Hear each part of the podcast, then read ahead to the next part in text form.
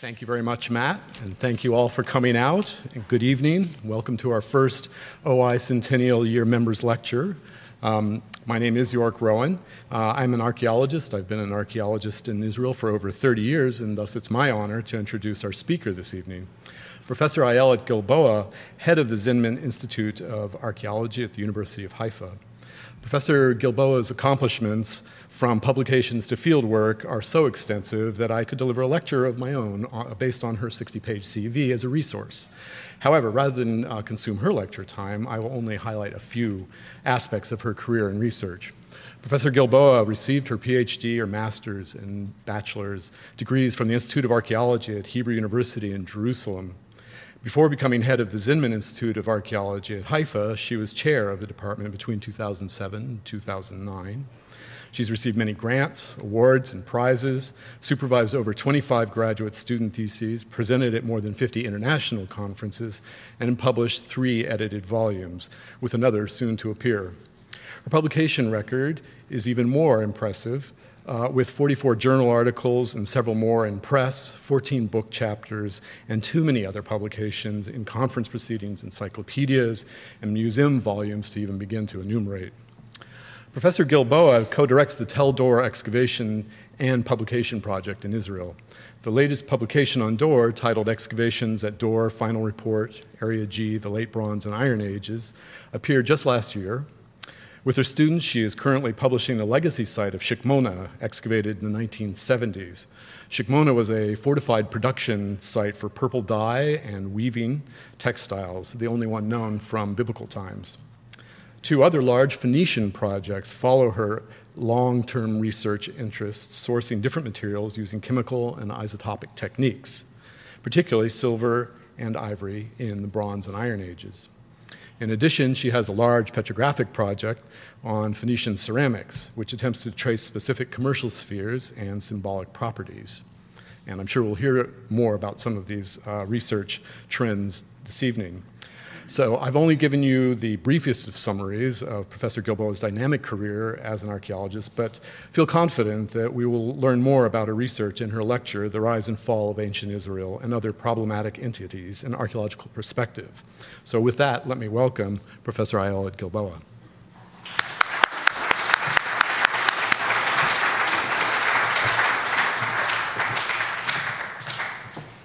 Okay, thank you, Yorke. I'm very happy to be here, and I'm very grateful uh, to the Institute for inviting me to Chicago, this really wonderful uh, city. I have many things to say, uh, but I was asked to uh, uh, concentrate on early Israel, so this is what I'll do. And I hope I will get to the other problematic uh, entities, but I'll see. I don't think you want to stay here too long, so I'll uh, try not to extend the lecture between the 50, uh, beyond the 50 minutes I'm, i have been allotted. Uh, so uh, let us start. Um, the first question to be asked when you're uh, tackling a, a, topic like ancient Israel is, from an archaeological perspective, is what is actually archaeologists' role uh, in, this, uh, in this question because, as you know, the question of ancient Israel can be tackled from historical perspectives, from biblical perspectives, and for many years, uh, my profession, meaning dealing with the history archaeology, uh, his, of the archaeological point of uh, Israel history in, the, in this period, was uh, tagged as uh, biblical archaeology. We were all considered biblical archaeologists. And I must say that for many years, biblical archaeology had a very bad reputation. Uh, uh, globally, you know, this uh, uh vision of an archaeologist working with the Bible in one hand and with the uh, archaeological tools in the other was very romantic, but it was to a certain uh, degree very unprofessional. archaeology was perceived, perceived and actually practiced as uh, you know the maiden of uh, uh, uh, history. It was seen as a discipline actually illustrating the Bible. Uh, and archaeologists, to a large, large extent, really succumbed to the uh, historical perspective or to the perceived uh, historical pers- perspective that the Bible uh, was providing. So, this is a very good example. For instance, this is an artist that uh, uh, depicted, was intended to depict. Uh, Solomon or David, maybe it's David, uh, looking from his palace uh, on the city of David. But the archaeological elements he used to depict David's palace are uh, real, archaeological, uh, real uh, architectural elements, but taken from a much later period, from the 9th century BC, from Israel and not from Judah. And actually, I was, uh, when I uh, put the slide on, I forgot that the actual only capital ever found that really uh, showed that those, this sort of capital, these sorts of capital was decorated is just displayed here in the Oriental Institute's uh, museum. So, this is the way people thought of biblical archaeology, uh, let's say in the first half of the 20th century, and even later as a discipline uh, illustrating the Bible. Things have changed still uh, uh, uh, from that period. Mainly, I think archaeology worldwide, not only the archaeology practiced in Israel, uh, has matured and has become a discipline on, uh, on its own right. But still, there are lingering questions of how archaeology of the periods I'm going to talk uh, about, what we call archaeologically the Bronze and Iron Ages. Uh, what is our conceptual uh, framework? Is it related at all to the Bible? Are we biblical archaeologists? Are we archaeologists of Palestine or the southern Levant, as people like to call it, because that's the most neutral term we can use regarding uh, our region. Uh, our region. So, what are what are we actually doing? Can we actually do archaeologists of these periods? Uh, without thinking of the Bible, without using uh, the Bible, my question would be yes, this is maybe what we should be doing, but I don't think any of us can do archaeology of this period, you know, uh, distracting, extracting what we know from the Bible. So the Bible is always there, even if we're trying to do totally neutral archaeology. Um, and the next question is how do we, I mean, assuming that we cannot forget about the Bible, that we cannot ignore other uh, written sources regarding the period, how should we go about archaeology of this period?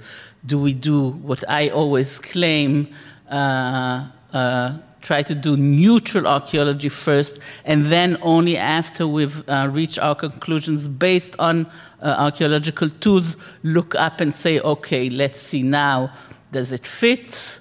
What uh, the Bible says? Does it contradict? Uh, can the two be combined? Which actually, what has priority, the text or, or the archaeological evidence? Uh, this question is not only asked vis a vis the Bible, but also in relation to other uh, uh, written records, and we'll be speaking uh, as on a part of these. What is our responsibility as archaeologists, and especially us, what I call dirt archaeologists, archaeologists who are actually excavating and are immersed in the uh, um, uh, material cultures, cultures of the sites we're excavating. And then on top of everything is maybe the uh, uh main disciplinary uh, conundrum in archaeology, the relation between the material culture we are excavating uh, excavating and the big questions of ethnicity, of identity. Is this is ethnicity, for instance, something that we can deduce from the material culture? Imagine, you know, your various communities in Chicago. Would uh, archaeologists in the future be able to tell different communities apart only uh, by considering the daily object they will find eventually in their houses? Will there be anywhere close uh, uh, to the mark? So these are the more general conceptual uh, um, questions we should consider before we come uh, something happened here, but never mind. You can see the title. the real title is uh, up there. So this is going to be uh, the topic of my lecture. You can see the general time frame. but before we do that, we have to understand, and this will take a few minutes, the background what happens in the region where uh, I am considering before the 12th to 9th century. And I'm taking you back uh, to the time of the Canaanites, uh, the late Bronze Age in archaeological uh, uh, parlance, um, because there's no way we can understand what was going uh, in the Iron Age, the main period we're going to talk about, without consider what happened before. Uh, so, a very quick uh, detour to Canaan uh, towards uh, the end of the Canaanite area, the, as you can see, the 14th to 13th century BC. This is a period that is very well known, mainly because uh, the Levant in this region, wait a minute, let me try to use that.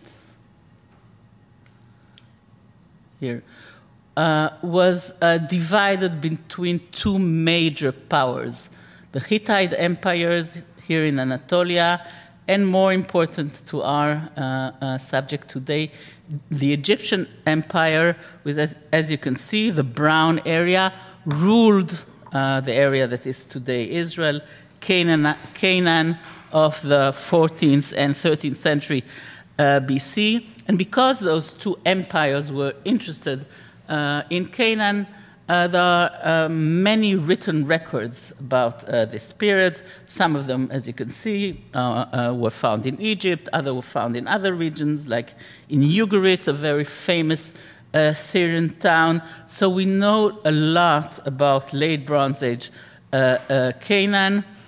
Uh, and again, especially from the Egyptians, because the Egyptians ruled this area for hundreds of years.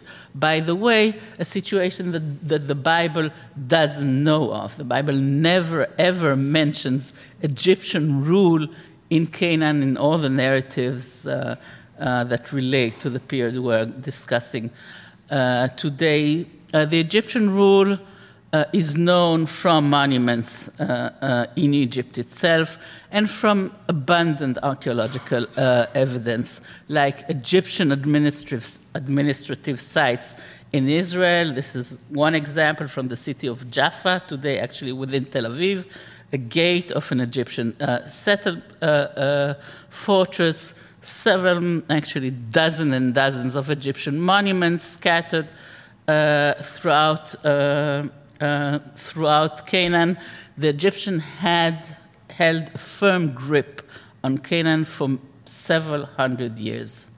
Why? Uh, the reasons are obvious. First of all, as you can imagine, all traffic uh, um, leaving from Egypt northbound to fight the Hittites, to fight other uh, countries in the northern Levant had to pass through the southern Levant, today's Israel. So this was a major uh, thoroughway. And Egypt also depended, always depended, on the uh, agricultural produce of the Mediterranean area. And you have to consider that we, Israel, Canaan, were the closest Mediterranean to uh, um, closest Mediterranean Egypt uh, uh, closest to Egypt, so whatever the Egyptian needed and could not supply for themselves, uh, wheat, for instance, barley, uh, uh, especially the northern Negev today, the closest supplier of these produce was important. And Egypt also needed for uh, everyday life, and I would say also for everyday, everyday uh, death. Um, the product, arboreal products from the Mediterranean region, mainly resins, because Egypt could not function without resin, neither in daily life, as I said, for instance, gluing uh, boards of ships, uh, performing, uh, uh, performing rituals, and also embalming. uh, the, these Mediterranean uh, uh, products were essential for Egyptian and uh, daily life and for Egyptian ritual. Uh, we know a lot about the Canaanites from the archaeological uh, record. We know their sites, the major tel sites of Israel, Lachish, Chatzor, Megiddo. We know the temples, uh, we know closely the Canaan ritual by the gods, by the uh, shrines. Most of the examples here are from the site of Chatzor and Megiddo. We know the, their gods uh, from archaeological finds and mainly from the various texts uh, that uh, pertain uh, to these periods. These are the, and some nice period pieces uncovered in recent years in Chatzor. We know the popular uh, cult was these um, figurines of uh, of uh, um, there's a big debate whether they actually represent deities or, or, or women's. They are found in almost every late Bronze Age tomb uh, uh, in Canaan. Uh, and especially this period is known, the late Bronze Age, the 14th to uh, the uh, 14th and 13th century by its extensive commercial uh, context across the Mediterranean. The region of Canaan that we were talking about was part of a very extensive uh, network uh, that exchanged commodities with, as you can see, Egypt, the Hittite Empire, uh, Empire's Cyprus as a main supplier, for instance, of copper, which was the which was the oil of that type. Copper was the main commodity that the uh, whole Mediterranean was uh, uh, uh was consuming, and context reaching as far as you can see as. Uh, the Aegean, Greece, and the Aegean area, and even uh, indirectly th- to regions further to the south, to the central Mediterranean, and even to the Atlantic coast of Africa uh, in, in Europe.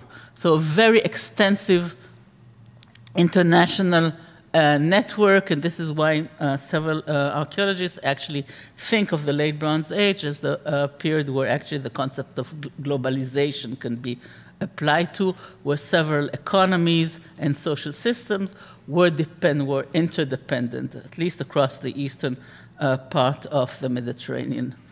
And this, again, because we had those uh, very elaborate administration, uh, administrations ruling Egypt, the Hittites, and other, uh, other political entities, there are ample records of this commercial uh, uh, network, both, as you can see, uh, in Egyptian inscription and Egyptian tombs. This is a, a depiction of Syrian ship ships arriving in an Egyptian uh, uh, port. And archaeological evidence of these exchanges are endless. I'm just showing you part of the commodities uh, that were exchanged, uh, both uh, luxury items and luxury uh, materials, raw materials like glass. Almost everything was exchanged across the Mediterranean.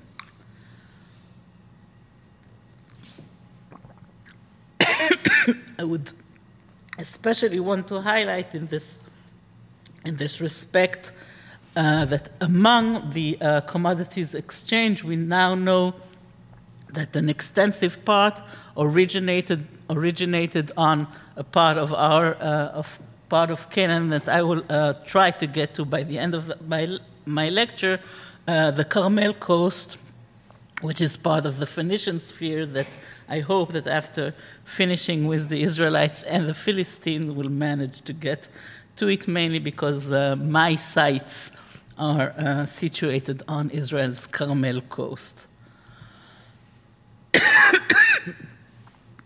However, all this very prosperous picture, this is what I, I learned when I, I was an undergrad, uh, undergraduate uh, student in Jerusalem, is actually very misleading because Canaan, under the uh, uh, Egyptians were actually a very dilapidated uh, uh, country.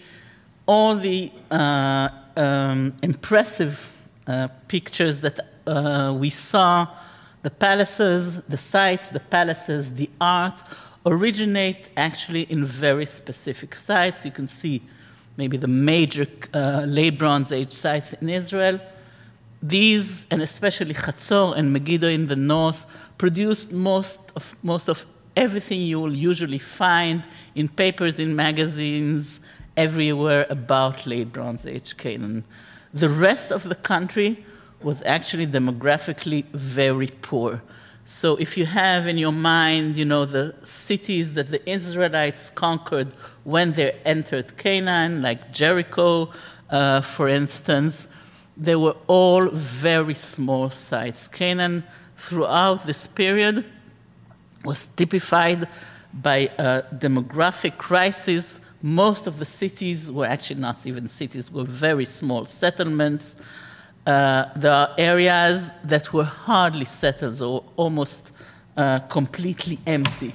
For instance, uh, the central hill country of Israel, all this area here between the Lake of Galilee, the mountainous area between the area, the Sea of Galilee, and the Dead Sea was almost empty of, uh, uh, of settlements.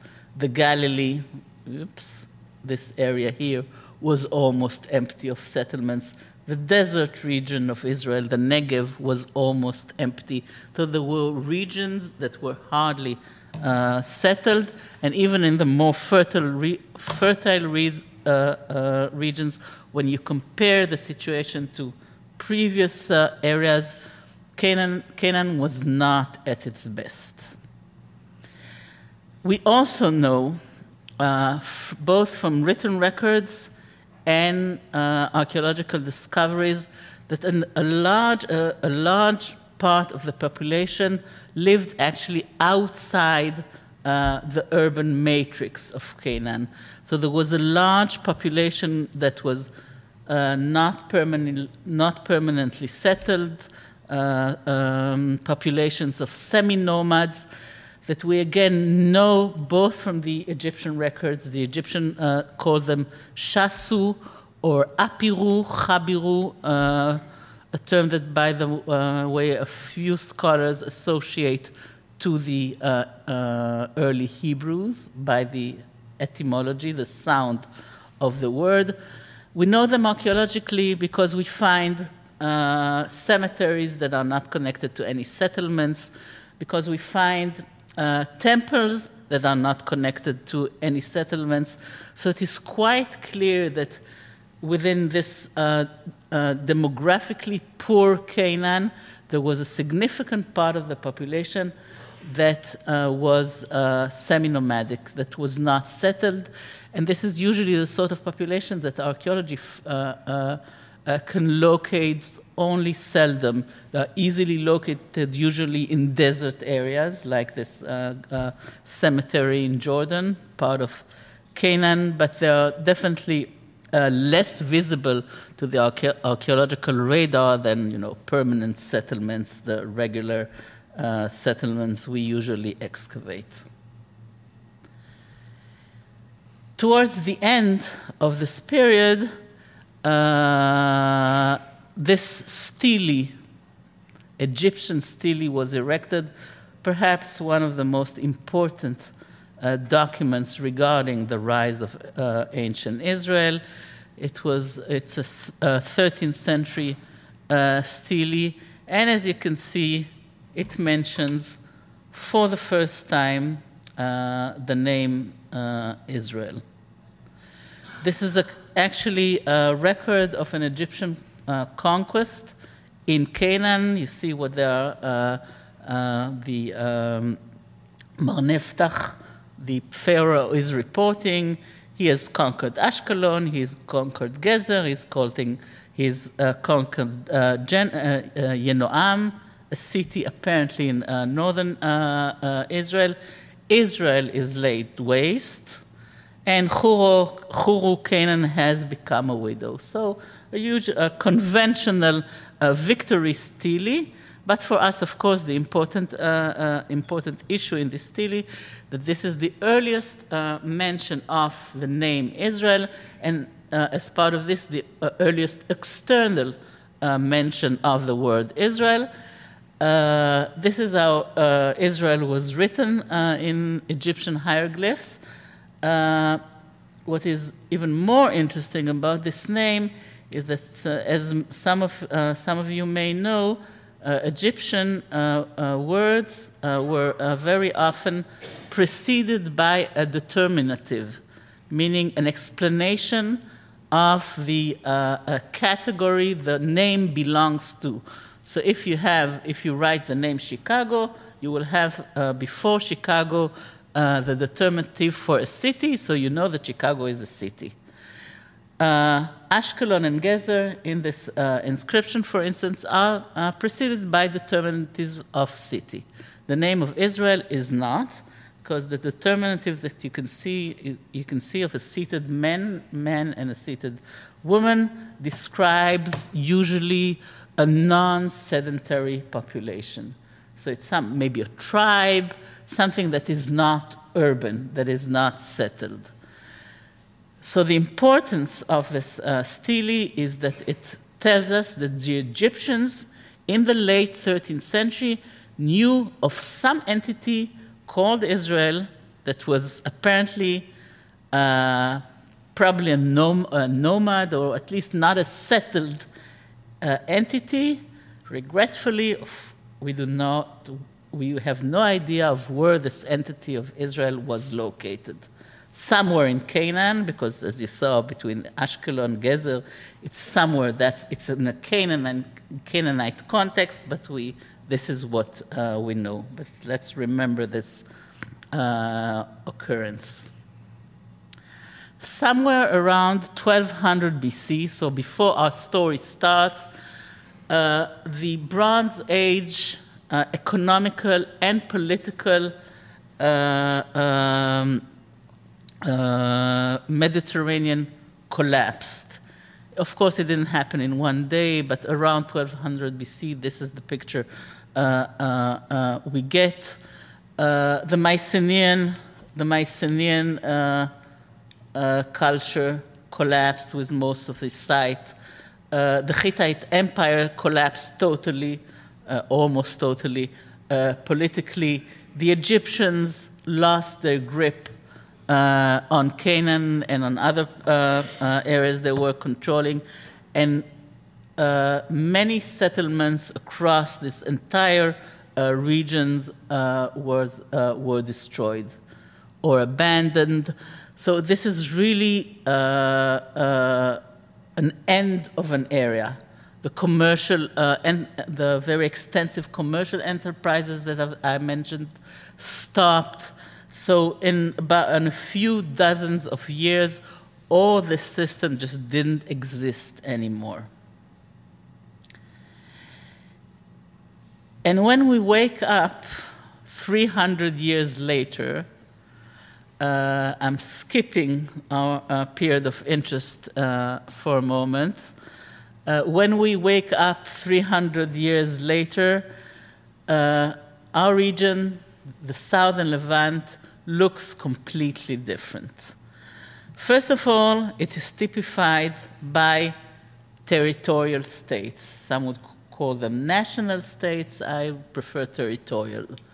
We will be talking about the rise of uh, the Kingdom of Israel, uh, about the uh, rise of the kingdom of Judah, but actually in this period, you see uh, uh kingdoms in the area that is today uh, Jordan, across the Jordan, uh, Ammon and Moab and Edom rising, the Arame- Aramean states in the north. Act- and actually, you can follow the same process around the Mediterranean with the Greek polis and city kingdom in Cyprus the political configuration is totally different. That's the area of, as I said, the territorial states. From this moment and on, from this moment and on, from the 9th century BC, everything is relatively clear. We know about those territorial states. We know how they were called. We know how they, uh, uh, the names of most of their kings from, from the Bible, but also from non biblical records. So, from this point, from the 9th century and on, things are relatively easy. Just a few examples. In the famous Moabite stone of uh, the mid 9th century BC, King Omri of Israel is mentioned. So there's, there's a state, or actually let's call it a kingdom, which is a more accurate uh, definition. There's a kingdom named uh, uh, Israel with a king named Omri, exactly as we know of the Bible. And as part of this, we know uh, of uh, uh, Yahweh, the God known by uh, Israel's neighbors in the 9th century. There's also a possibility that the house of the name of David is mentioned, but this is debatable, so let's uh, leave this uh, for the time being. Some other examples, again, all in the 9th century. When the Assyrians started to make the first moves to the Near East, a coalition, a Near Eastern coalition, was uh, organized, and Ahab, the Israelite, was the second most important force with uh, 2,000 chariots. Again, the most important thing is that uh, there's concrete evidence uh, both of the kingdom, both regarding the kingdom of Israel and its king. Same period, approximately. Uh, black obelisk. I saw you. I just saw there's a copy of uh, of it here uh, in the museum. Uh, Yehu, son of Omri, he was not the son of Omri, but never mind. As you can see, he's seeing succumbing to the Assyrian emperor. So from the 9th century, uh, we have ample evidence both of the uh, uh, uh existence of the kingdom of Israel, mind you, not Judah. Kingdom Israel is a more uh, more important uh, kingdom. Although you know we from the bible all know uh, especially about judah because the bible was written in judean circles. So israel takes in the bible takes a secondary seat but it was actually the more important uh, kingdom. uh, and one of the most important discoveries of the, uh, of, uh, the last decades in Israel was the Aramean uh, stele uncovered at Tel Dan, uh, um, site in the north of Israel mentioning the house of David. Uh, house of David. So the general, let's say, political of of um, uh, the biblical narrative is uh, confirmed by historical, uh, by uh, external historical evidence from the 9th century uh, BC. And we see the same picture archeolo- archeolog- archaeologically from the 9th century BC. Fortified city, Israelite, administ- Israelite administrative centers, uh, fortified with elaborate gates, with water systems, uh, with public facilities for grain storage, as you can see, granaries and building for storage, and stables I mean, from the 9th century, you can actually see and feel the kingdom of Israel. This is a, uh, a storage building that we have excavated during the last season. Uh, at Dor, really from the 9th century, things are relatively clear. Uh, beyond the public facilities, we also start to have standard buildings. There's a standard Israelite uh, uh architecture. Uh, of which the main uh, architectural type is what we call a four room house. Uh, the exact details are not that important, but as you can see, it is uh, uh, uh typified by the use of those columns, square, mainly squarish columns. It's, this, it's so typical, it's used for everything. It's used for domestic units, for industrial units. This four room concept is the Israelite concept uh, in uh, Israel cities, also uh, adopted later in Judah. And actually, it is unknown in the spirit anywhere outside these two uh, kingdoms. Please remember this four room house with its columns because we will be uh, getting back uh, uh, to it. From the 9th century, we have evidence of, of literacy and literate administrations with, uh, again, some examples from Tel Rehov in the Jordan Valley uh, of inscriptions that mention, A, mention names that we know from the Bible. Some of you who may know your Bible, uh, who is Nimshi? Does anyone, does the name ring a bell? Uh, Nimshi was the father of Yehu, uh, who was actually the uh, uh, person that terminated the Omride dynasty, so that's a name we know from the Bible. More important is that these uh, inscriptions can already be read as Hebrew, as opposed to other West Semitic uh, languages. We have taxing uh, documents in Hebrew. Be, um, beyond the fact that they are in Hebrew, please have a look at the names as you can see, the endings of the name, what we call the theophoric endings, endings that are usually uh, uh, uh, shortened version of the name of the main deity, are all, as you can see, Gadyo, Yedayo. Uh, they, they finish with Yud Vav, which is the uh, shortening of, again, Yahweh. So it's uh, all these people, I mean, we assume that these people are people that actually worship uh, uh, uh, Yahweh. Not all, of, not all of them, by, by the way. Some of the Sumerians of, this people, of the spirit have names that finish with Baal, the Canaanite Baal, so not all of them apparently were Yahweh worshippers. And from the 8th century and on, this becomes really a flood with uh, um, inscribed uh, objects, most of them objects that exhibit literacy, like bullae, uh, clay, uh, clay, clay sealings that are stamped with uh, Hebrew ins- inscriptions, including uh, uh, uh, those of kings that we know from the Bible. This is what just one recent example uncovered in Jerusalem, but there are hundreds of them. Uh, some of them with names we do, uh, specific rule, specific kings we know from the Bible, but from the Judahite administration, they are really endless. And again, as you can see,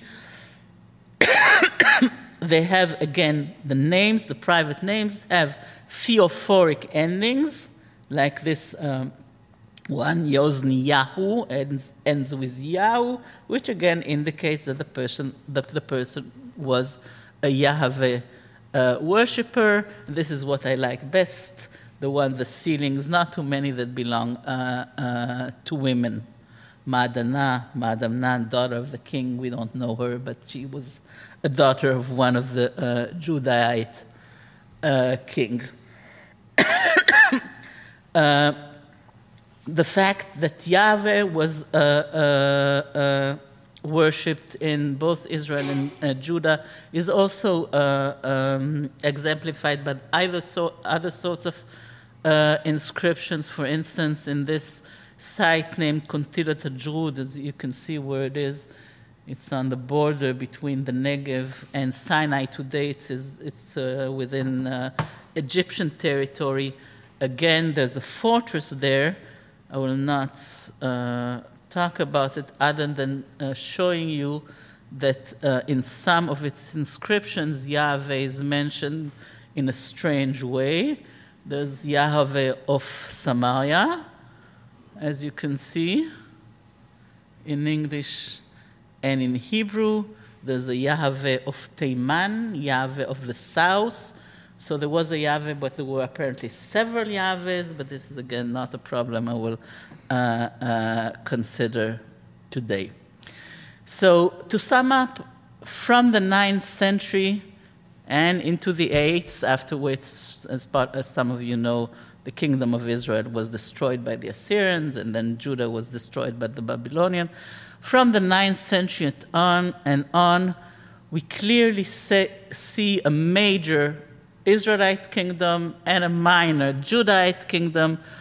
Uh, are kingdoms, they have all the uh, uh, uh material uh, um, signs of kingdom, they have literate administrations, they have administrative facilities, uh, their, administ- their administrations are literal, and at least, let us, I don't know, I'm not sure how I should say this, but at least the royal houses and the elites, the ones that are writing, are worshipping uh, Yahweh.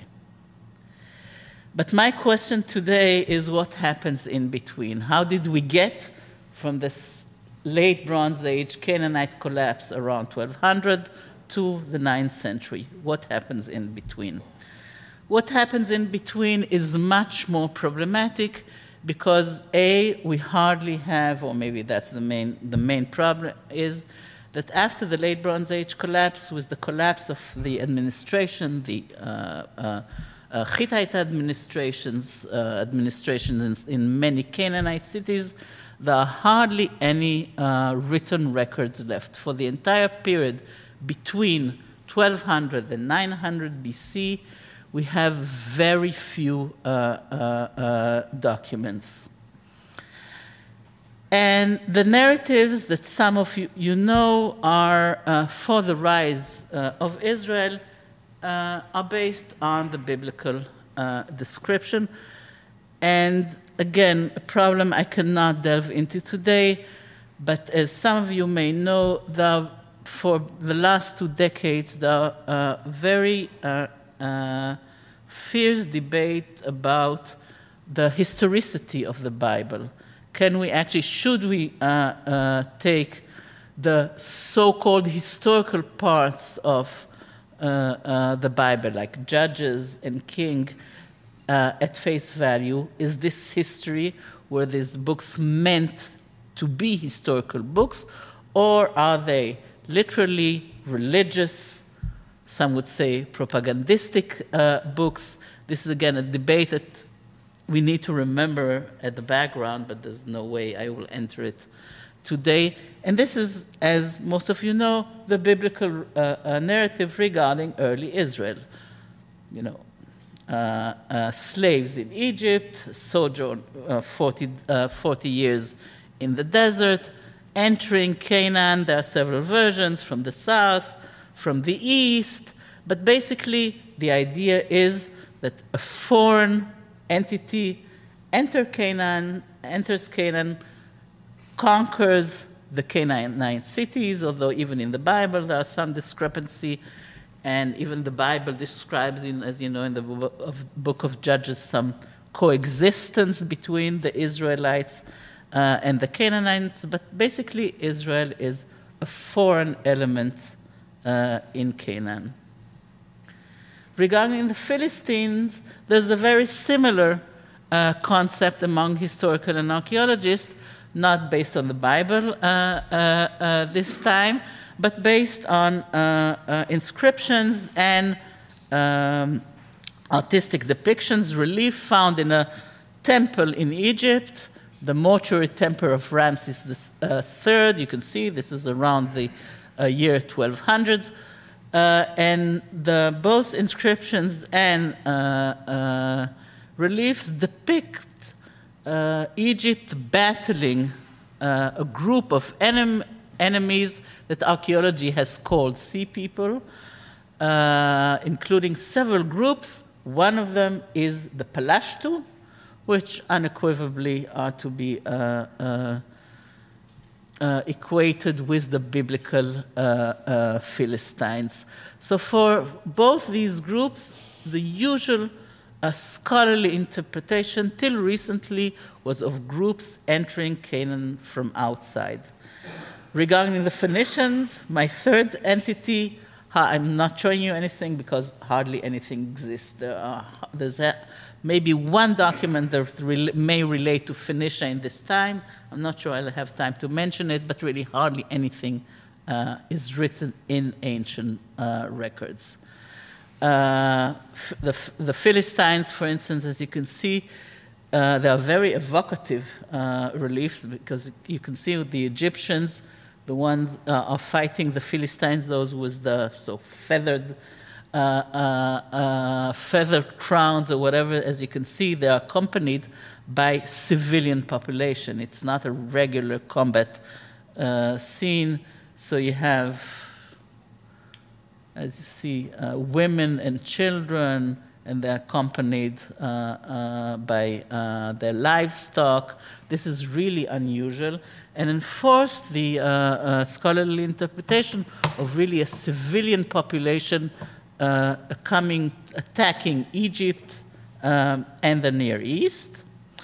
And this generated what I call the D Day scenario, a bit exaggerated in the slide were, and, but this is again the scholarly view that was dominant and perhaps even is still adhered to uh, by some scholars, uh, whereby groups of sea people, among them the uh, Philistines, are attacking uh, the coast of the Levant, settling on the coast of the Levant, uh, while in the north, uh, today's Lebanon, what people call Phoenicia, uh, nothing happens, everything is quiet, and life, life goes on. Again, I will get back to this picture later on. So this is basically, it's a bit of a, an exaggera- ex- exaggeration and schematization of the scholarly opinions prevailing till very uh, uh recently. Uh, and now I would like to uh, uh, check what uh, archaeology, what the facts in the ground actually are. And I would, would like to start with the region, with the hilly region of Israel, the area that eventually this, re- this region, the Galilee, I'm not talking about Transjordan today, but about, about the Galilee and the central hill country of Israel which were eventually uh, the core areas in which the kingdoms of both uh, Israel and Judah developed. So the first thing I want to say that uh, demographically, demographically, there's a uh, there's a real revolution. Uh, I think you may see it uh, here. It's not it's not clear enough, but in all the mountainous regions of Israel, the Galilee, the central hill country, where previously, as I told you, in the late Bronze Age, there was hardly any settlement. These areas just fill up. What you, can, what you see on the map is really only part of the picture because the dots on the map are only sites that have been excavated. But beyond these sites, we know hundreds of sites that are known only through surveys, uh, that sites that have not been excavated. But the picture everywhere is the same. Suddenly, there are hundreds, literally, hundred, hundreds of new settlements. Most of them are very small villages, even hamlets, or single, uh, uh, or sometimes even single buildings. Uh, no, uh, uh, no cities, no urban centers, but small settlements, just crowding the Galilee, the central uh, hill country, and even if you can see here, the northern Negev, the arid part uh, of, of Israel, is just filled with uh, new settlements. You know, on the face of it, this really matches the biblical description. Suddenly, we don't really know what suddenly is. It's suddenly with a scope of 200 years. We cannot be more uh, specific than that because they are, as I said, they are very small and very poor. And you know, the poorer the material culture is, uh, it's, it is more difficult to date. So, somewhere in the 12th and 11th century BC, so this is suddenly those areas uh, fill up. Uh, as I said, the sites are small, but they are from the beginning, from the moment they are established, they exhibit a very uniform architecture, what we, uh, what we call three-room houses. You see a house, let's, let's take this one as an example. You see it has three spaces, the uh, uh, columns that you already know uh, is domin- are dominant in these houses. This is the archi- architectural type that eventually will become the archi- archi- uh, architectural type typifying both Israel and Judah. There's a ar- strong architectural connection between uh, those sites and eventually all those that will uh, uh, the main sites of Israel and Judah, which will have the, not the three room uh, house, but the four room house, which is conceptually the same, typifying uh, uh, their cities. Other facets of material culture in these sites, however, are purely Canaanite. There's nothing that indicates any external source. The pottery, you'll have to believe me, is typically Canaanite. Uh, but here and there, there are some uh, uh, uh special features. Uh, for instance, they avoid the use of decorated pottery. Decorated pottery was very uh, popular among the Canaanites. This is something you don't find in these centers. People have been relying on the fact that these, uh, in all these sites, pork is not consumed. I'm less impressed because uh, pork was also uh, never uh, consumed in, in earnest in, in Canaanite sites. You know, pork does not uh, uh, usually, they're just not adjusted to the Mediterranean climate. So basically pork is not part of the Mediterranean diet. So this is less, uh, uh, uh, less impressive. And this is what we know about these sites that they are small, that their architecture is related to what will happen next from the 9th century and on. Uh, but, the but the material culture is completely uh, Canaan. And this is the way apparently we should uh, uh, imagine all those sites uh, in the hill country in that period. A new discovery, again new uh, over the last decade, was made by the late Adam Zertal from my university uh, in several places in the Jordan Valley. Just to remind you where the Jordan Valley uh, is, he found this cluster of sites you can see this one here in the aerial photograph, but we'll see the better one is here, uh, uh, of sites that he called the uh, uh footprint uh, enclosures, and he found all sorts of symbolic connotation to the footprint, footprint, footprint shape. I don't agree with his interpretation, so I will not delve into it. But the, the, fact is that there are enclosures. They are no, not settlements. They seem like ritual enclosures. They are on the east, as you can, again, let us be reminded again, on the eastern uh, margins of, uh, uh, uh along the Jordan Valley. And they date to the very early Iron Age, to the 12th or the 11th century. So Adam Zertal uh, um, interpreted as sites belonging to the Israelites entering uh, Canaan from the east. You know, it's an interpretation, but uh, definitely, they definitely look like some ritual sites. If you can see here, there were apparently people were apparently able to walk. You see, there's this double wall just encircling this site, which really looks like a path where people could actually walk.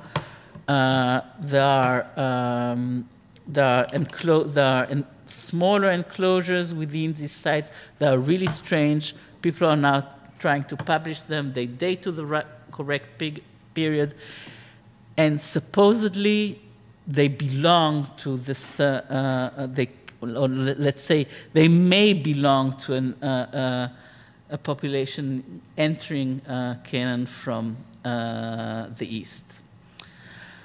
Um, I would like to sum up uh, uh, the situation in this uh, uh territories that will become the uh, main, the core areas of Israel and Judah.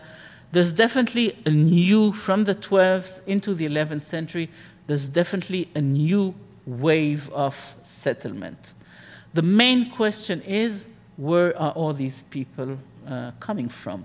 Are they really coming from outside, from Egypt? And I think everyone will uh, uh, agree that it's a possibility, but there's no archaeological evidence to support it.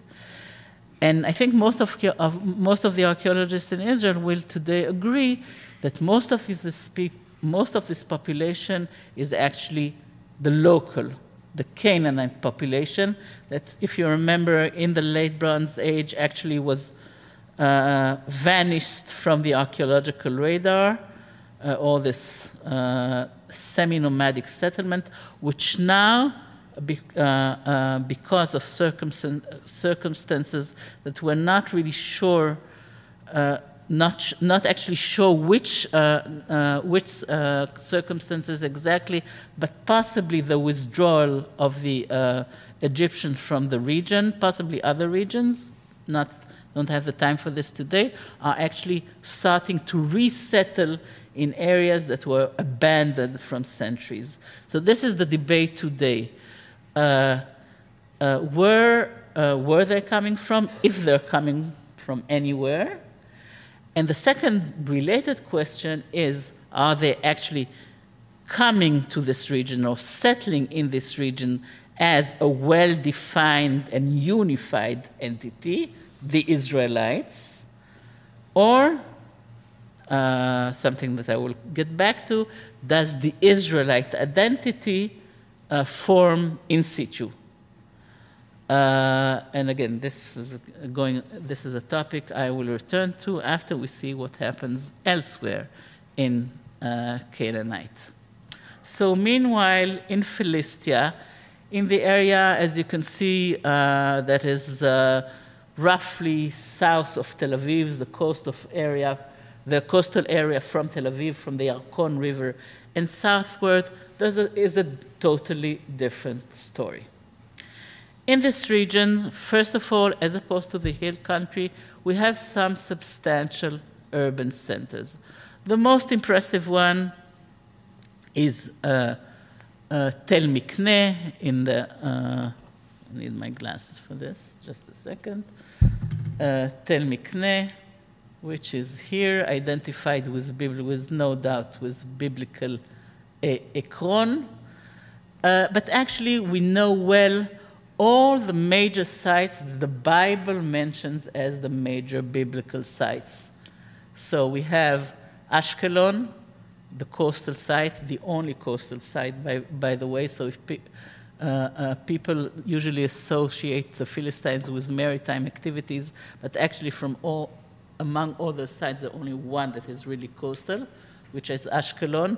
Ashdod, ah, yeah, it's drawn on the coast, but is not really on the coast, Gaza, which we know, know nothing about archaeology, uh, Gat and Ekron are the five uh, cities of the Philistines that are mentioned in the Bible.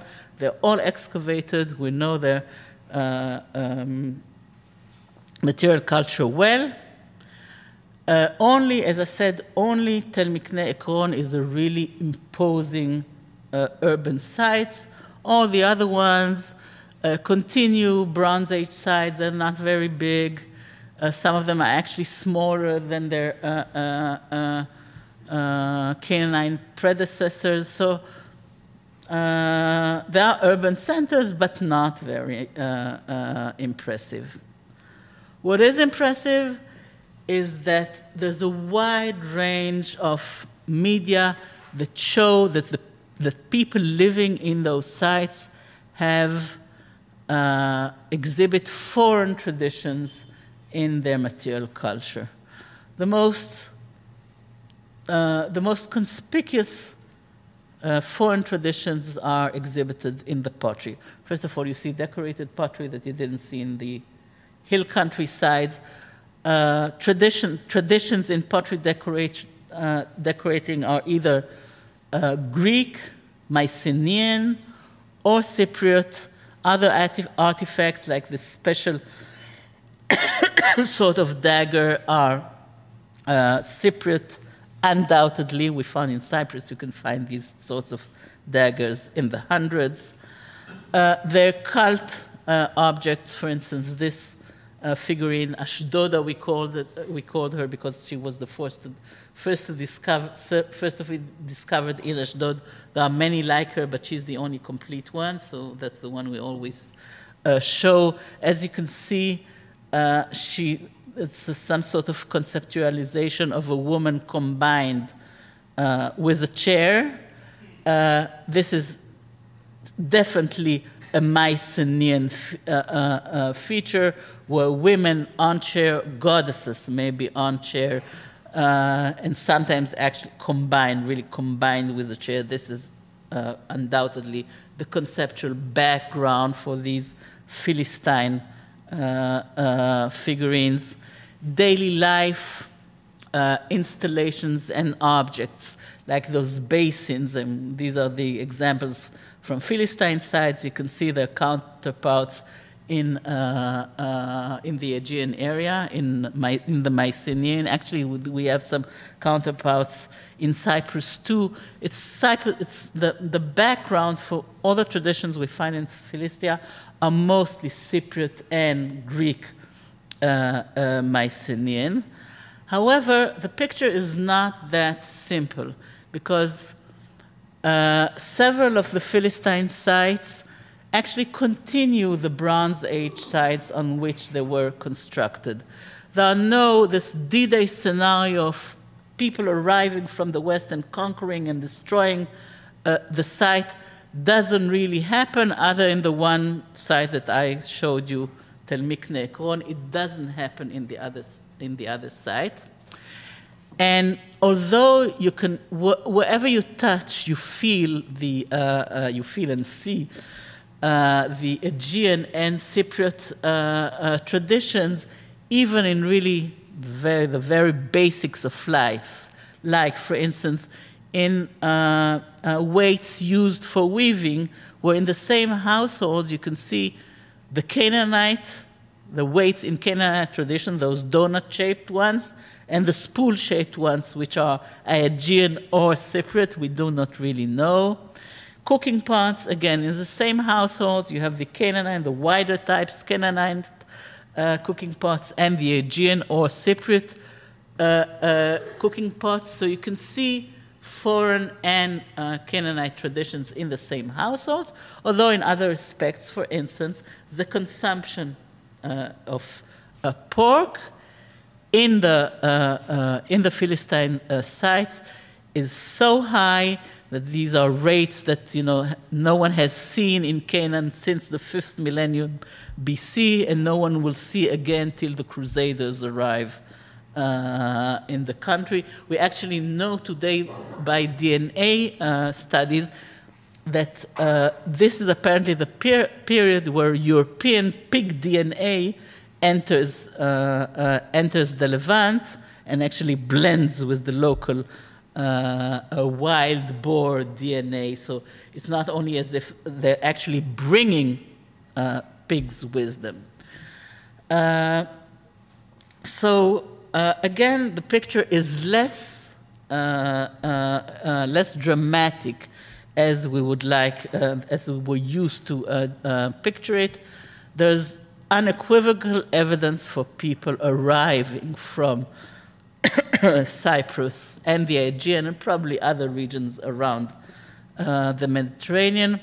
Uh, but there's no violent conqu- uh, conquest, and the uh, settlement of those uh, foreign elements is again more peaceful, probably a very a lengthy uh, period and again, they do not come, it seems so, they do not come as a consolidated entity.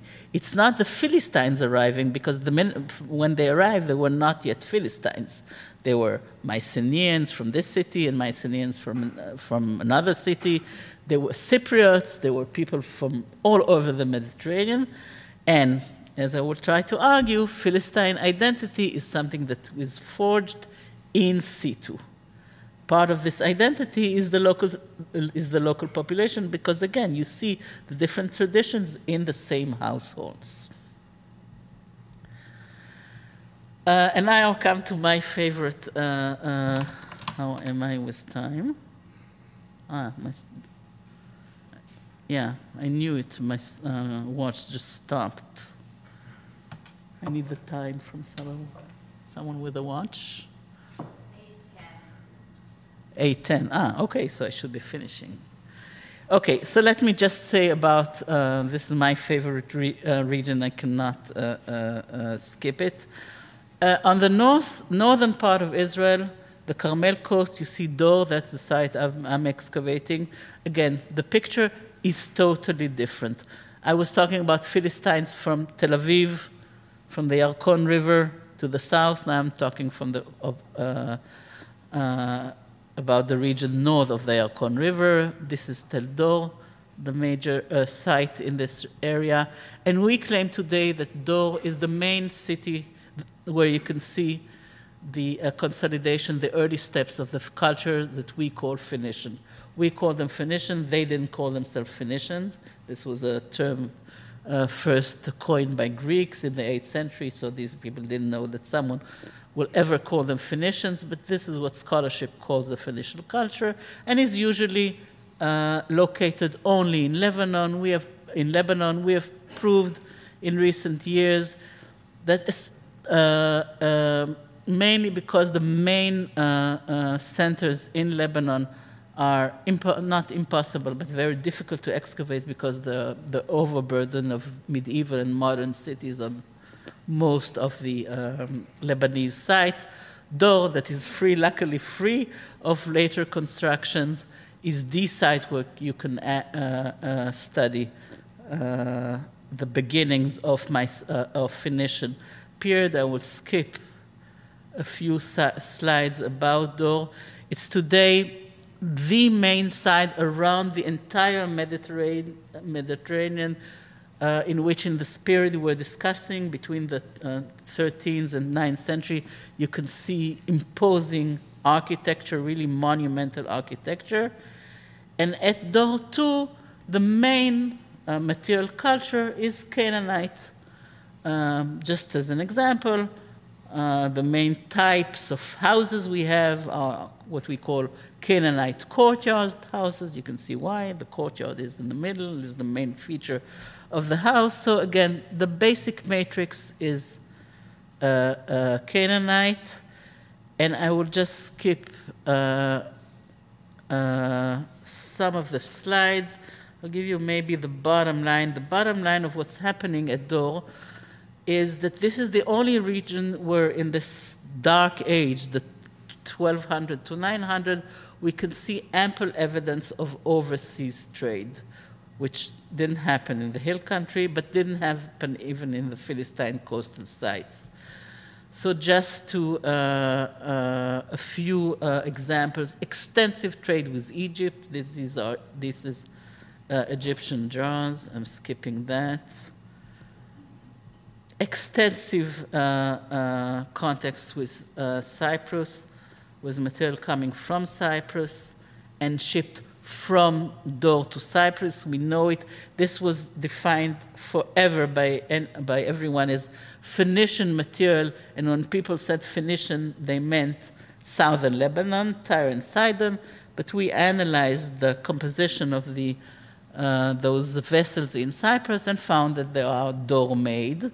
So this again enforces our conviction that Dor is uh, uh, example, maybe the example of early Phoenician culture.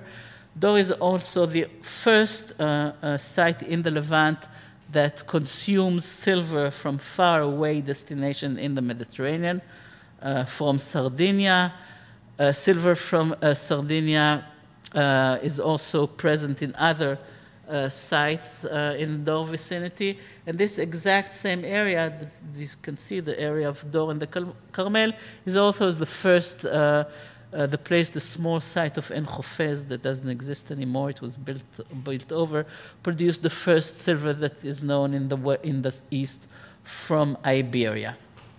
So the, uh, the Carmel coast today, I'm going to skip the other, uh, the other you know, maybe uh, except this uh, slide.